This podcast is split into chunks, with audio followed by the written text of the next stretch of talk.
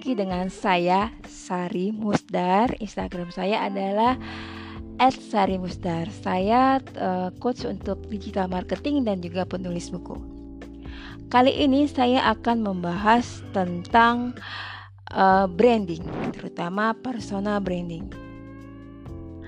Branding atau pencitraan ini sebenarnya bukan hal yang uh, baru Branding adalah serangkaian kegiatan untuk membentuk citra atau image.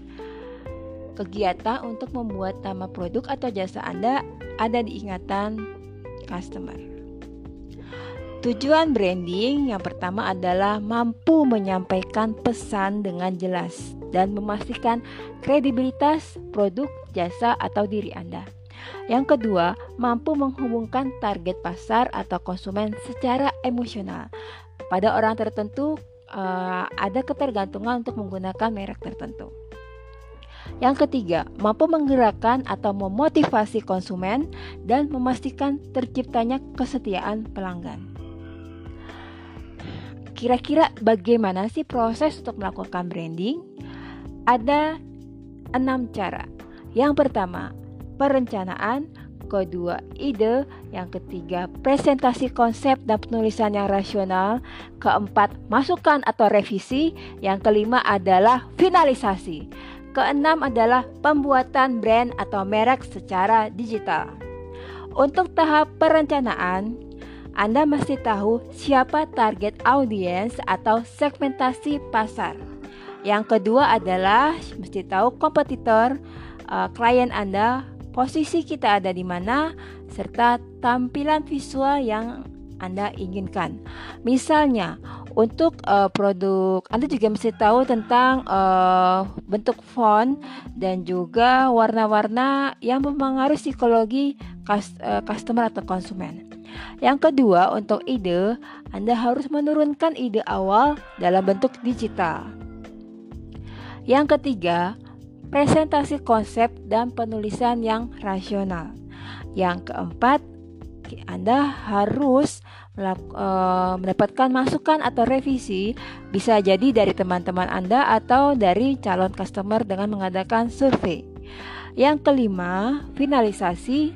Yang keenam adalah pembuatan brand atau merek secara digital untuk dimasukkan dalam logo, flyer, brosur, dan lain-lain.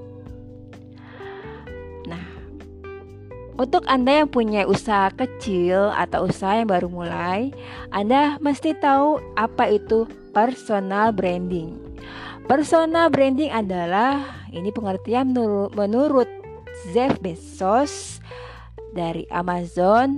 Personal branding is what people say about you when you leave the room. Jadi misalnya uh, Anda mau dikenal sebagai apa sih oleh orang-orang yang uh, mengenal Anda?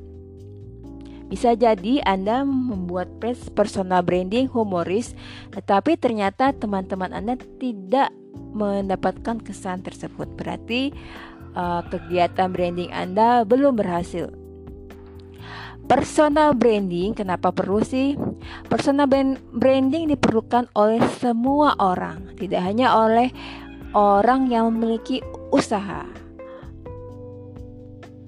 Untuk seorang profesional di perusahaan, dia akan mendapatkan peluang lebih cepat untuk dipromosikan.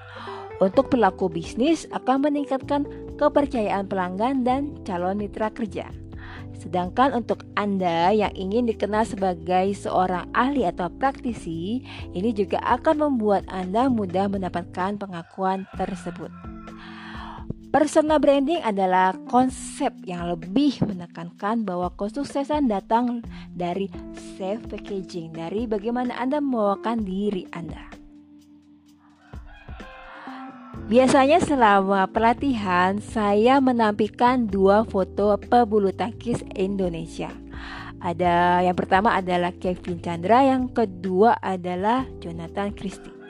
Ternyata reaksi dari peserta training berbeda saat saya menampilkan Jonathan Christie. Kebanyakan bisa menyebut nama dengan lengkap dan benar. Ini berarti Jonathan Christie berhasil membentuk persona branding untuk dirinya. Nah, sekarang cara membentuk persona branding. Ada beberapa pertanyaan yang harus Anda tanyakan dan Anda jawab dengan jujur tentunya. Yang pertama adalah siapa Anda? Berupa pertanyaan apakah keahlian Anda, kepribadian, serta minat atau passion. Yang kedua, apa yang Anda lakukan, berupa analisa kelebihan dan kekurangan. Kekurangan belum tentu yang harus disembunyikan, jika itu bisa menjadi nilai jual atau um, buat Anda outstanding, bisa Anda gunakan. Contohnya untuk Raditya Dikya saat uh, belum menikah. Yang ketiga, apa yang Anda jual atau atau bisa juga berupa apa ya jasa apa yang Anda sediakan. Yang berikutnya adalah uh, siapa target Anda atau segmentasi target Anda. Berikutnya, apa keuntungan kompetitif yang Anda miliki kompetitor Anda tidak memiliki. Selanjutnya adalah bagaimana Anda bisa berpromosi, entah itu online atau offline. Selanjutnya, bagaimana Anda bisa meningkatkan jaringan? Bisa dengan bergabung dengan komunitas, bisa membuat mesos khusus, bisa melakukan uh, gabung dengan pelatihan dan lain-lain. Selanjutnya, mengapa orang harus memilih Anda? Nah, di zaman serba mesos ini Anda harus melakukan personal branding dengan mesos karena setiap pagi yang dicari orang adalah HP untuk membuka akun mesos masing-masing. Mengapa perlu? Karena mesos punya kekuatan luar biasa untuk menaruh Anda berhubungan dengan ribuan bahkan jutaan orang. Untuk membangun brand secara online, Anda perlu tahu karakter dari tiap uh, medsos.